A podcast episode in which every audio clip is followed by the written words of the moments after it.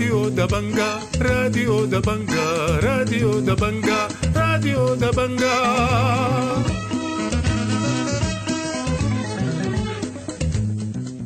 أهلا ومرحبا بكم مستمعي راديو دبنقا الأعزاء في برنامجنا اليوم الثلاثاء 3 من شهر 10 سنة 2023. بيشتمل برنامجنا على نشرة الأخبار وبرامج أخرى متنوعة، ولكن في البداية بنقدم لكم نشرة الأخبار ودي عناوينها.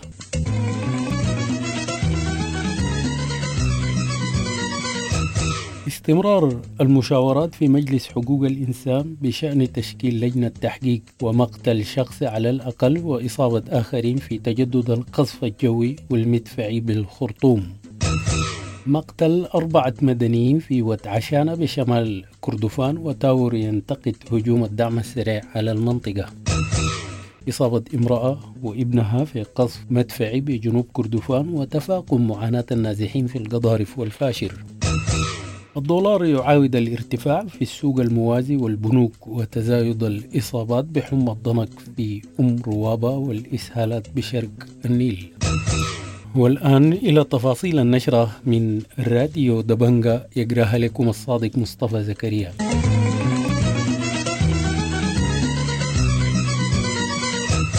يواصل أعضاء مجلس حقوق الإنسان التابع للأمم المتحدة غدا الثلاثاء التشاور حول مشروع القرار الذي تقدمت به الولايات المتحدة وبريطانيا والنرويج وألمانيا بشأن المطالبة بتشكيل بعثة تحقيق حول الانتهاكات والجرائم خلال الحرب في السودان.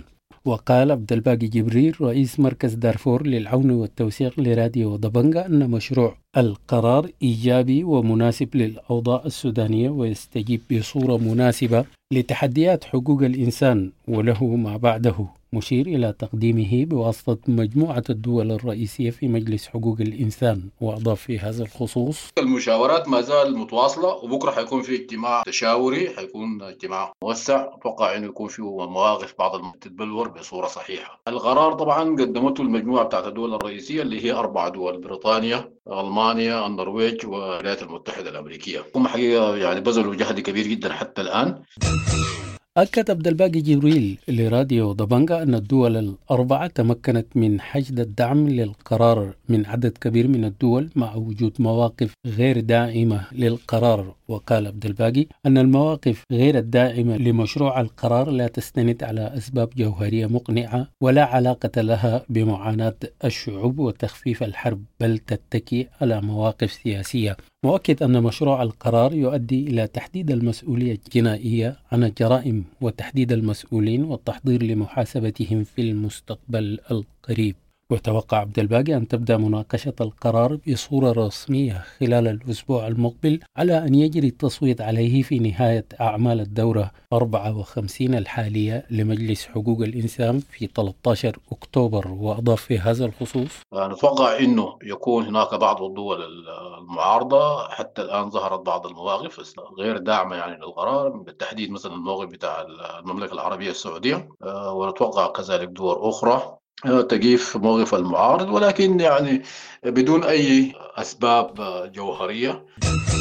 انتقد البروفيسور صديق تاور عضو مجلس السيادة السابق هجوم قوات الدعم السريع على وتعشانة بولاية شمال كردفان، مبين أنها مدينة بعيدة عن مسرح الحرب، نافيا وجود حامية عسكرية في المنطقة. واعتبر تاور في حديث لراديو دبنقا حديث الدعم السريع عن سعيه للهجوم على كوستي محاولة لنشر حالة الرعب في جميع المناطق حتى غير المعنية بالعمليات، وأشار إلى تعارض التصريحات الحالية مع التصريحات السابقة لقيادات الدعم السريع بأنهم أجبروا لغوض الحرب وأنهم يدافعون عن أنفسهم، داعيا لحصر الأمر في المناطق التي شهدت مواجهات، ووصف ذلك بغير المقبول أخلاقيا. وأضاف في هذا الخصوص: أن تنتقل الأرتال من مناطق في شمال كردفان ومن مناطق بعيدة وتتجه إلى مناطق هي آمنة بعيدة عن مسرح الحرب، ولجأ إليها المواطنون فرارا من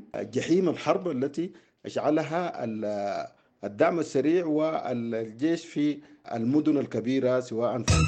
قتل 4 مدنيين على الأقل بينهم 2 أشقاء في الاشتباكات بين الجيش والدعم السريع بمنطقة واد عشانة بولاية شمال كردفان يوم الأحد، فيما شهدت مدينة أم روابة هدوءا نسبيا يوم الاثنين بعد توتر وإغلاق للسوق يوم الأحد. وأكدت مصادر لراديو دبنقا أن من بين قتلى أحداث واد عشانة الرياح عبد الوهاب حمد النيل ومحمد عبد الوهاب حمد النيل، الصافي صالح الغالي ومحمد المحسي، وأدى الهجوم كذلك وفق المصادر إلى نزوح مواطني الحي الشمالي وحي الصفا إلى القرى المجاورة. من جهة ثانية أكدت المصادر عودة الهدوء بشكل نسبي إلى مدينة أم روابة يوم الاثنين بعد الانتشار الكثيف لعناصر الدعم السريع.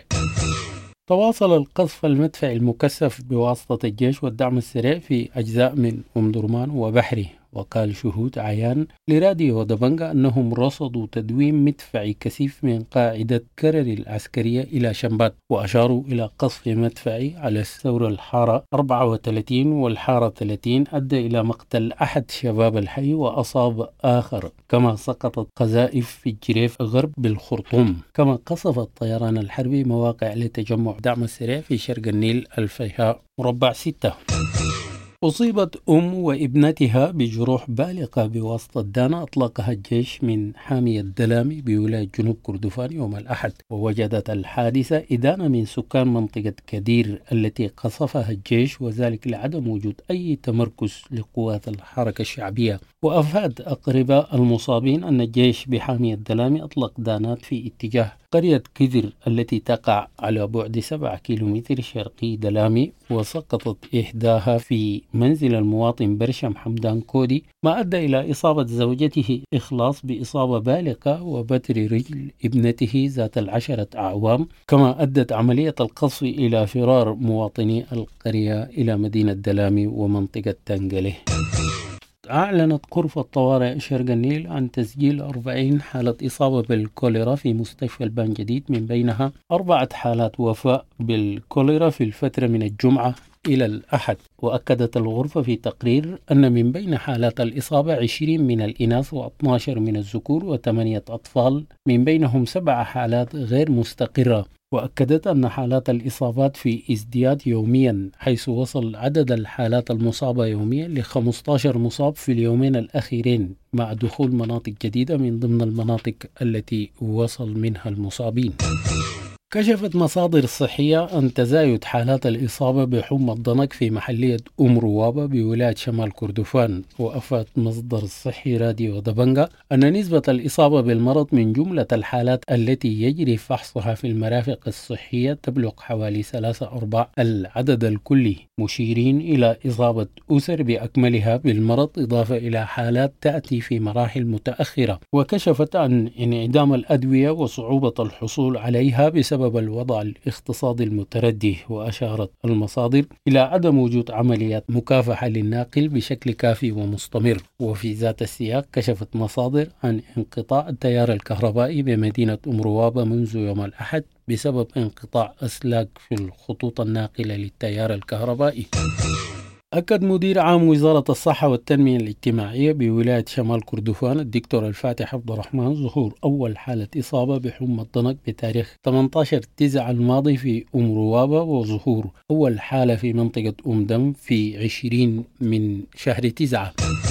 عاود سعر صرف الدولار للارتفاع مقابل الجنيه السوداني في السوق الموازي والبنوك بعد انخفاضه الأسبوع الماضي، وأشار متعاملون في النقد الأجنبي لراديو دبنقا إلى ارتفاع سعر صرف الدولار من بداية تعاملات الأسبوع الجاري إلى أكثر من 850 جنيها، فيما بلغ سعر الصرف في بنك السودان 638 جنيها و655 في بنك فيصل. وقال المحلل الاقتصادي كمال كرار لراديو دبنقا أن تذبذب سعر الدولار أدى إلى سيطرة السماسرة والمضاربين إلى سوق العملة، مشير لعدم توفر عملة لدى بنك السودان. وأضاف في هذا الخصوص: لما يكون في ضغط لزيادة سعر سلعة ما هم بيرفعوا سعر الدولار، لما ينتهي الإشي ده بينزلوا سعر الدولار عشان هم يشتروا الدولار بأسعار رخيصة، لكن بعد ذلك يبيعوه بأسعار غالية وكذا. الإجراءات الإدارية عمرها ما بتعبر عن استقرار الوضع الاقتصادي أو استقرار سعر العملة، لأنه ما في إجراء اقتصادي معمول عشان يعني يوازن سعر الدولار في السوق الموازي وسعر السوق الأسود وكذا. وبشأن إجراءات بنك السودان للحفاظ على قيمة الجنيه،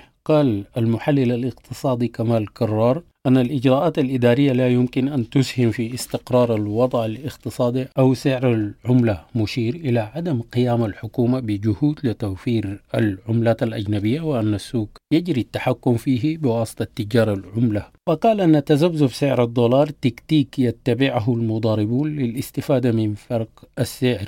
وبشأن إعلام بنك السودان استئناف عمليات المقاصة، قال المحلل الاقتصادي كمال كرار لراديو دبنقا أن القرار لن يكون له أي تأثير إيجابي بسبب الأوضاع الحالية التي يعيشها النظام المصرفي.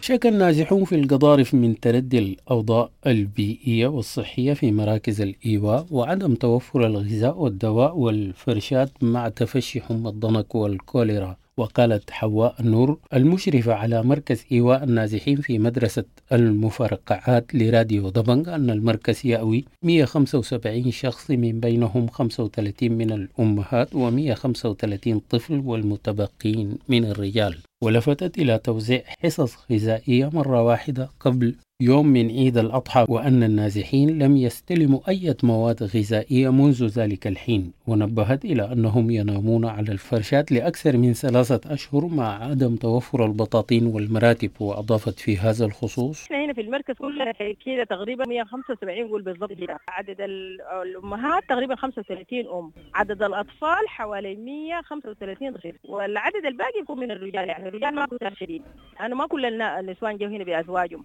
واحدين أزواجهم فضلوا إنهم يقعدوا عشان يحاربوا بيوتهم من السرقات ومن الحاجات دي. الأزواج الجو حوالي 4 يا 5. أكدت حواء أن مركز الإيواء بالقضارف يشهد طفحا في دورات المياه وانتشارا للعقارب والثعابين بجانب الذباب والباعوض، مشيرة إلى مخاوف من تفشي الكوليرا وحمى الضنك. وأشارت إلى أن من بين النازحين حوامل ومرضعات وأطفال حديثي ولادة يحتاجون إلى رعاية صحية وغذائية. وأكدت وجود مريضة بالسكري تتعاطى الأنسولين وأن أدويتها تلفت بسبب عدم توفر ثلاجة. وأكدت حاجتهم لملابس شتوية وبطاطين مع حلول فصل الشتاء، منبهة لصعوبة النوم على الأرض في الشتاء بجانب الحاجة للأواني المنزلية وأواني الطبخ. وأضافت في هذا الخصوص: إحنا لنا 3 شهور وحاجة راكدين على الأرض، والله القضارب دي مليانة حشرات، ولقينا عقارب، لقينا دبايب، في عندنا حجبة هنا والله كتلت لها دبيبين هنا في المنطقة دي. نشوف الرقاد على الأرض، يعني الرقاد صعب جدا، بدون مراتب، بدون حتى بطاطين، بدون أي حاجة. أكد الدكتور إبراهيم المدير الإداري لمركز السلام للسكري بالفاشر ظهور حالات حمى الضنك بالفاشر وبعض المحليات بولاية شمال دارفور. وقال في مقابلة مع راديو دبنقا أن هناك الكثير من الإصابات بالملاريا والحميات وسط المواطنين بالفاجر، مؤكد الغياب التام لوزارة الصحة بالولاية، وحذر من خطورة الوضع الصحي خاصة مع انتشار الحميات بالفاجر ومحليات الولاية مع الغياب التام لوزارة الصحة. وأضاف الدكتور إبراهيم المدير الإداري لمركز السلام لعلاج السكري لراديو دبنقا: الأيام الأخيرة في حمى الضنك في الولاية وفي نقص في الأدوية بالذات الملاريات برضو كثرة. بعد ذاك يعني حتى الآن ما في جهات وزارة الصحة يعني خايفة تماما من الصحة. لكن البشريات سمحوا إنه اليومين دي الناس في الدولة الحدود يعني حاولوا يدخلوا في جزء من المراكز، مستمرين إن شاء الله في الإمداد الدوائي يعني.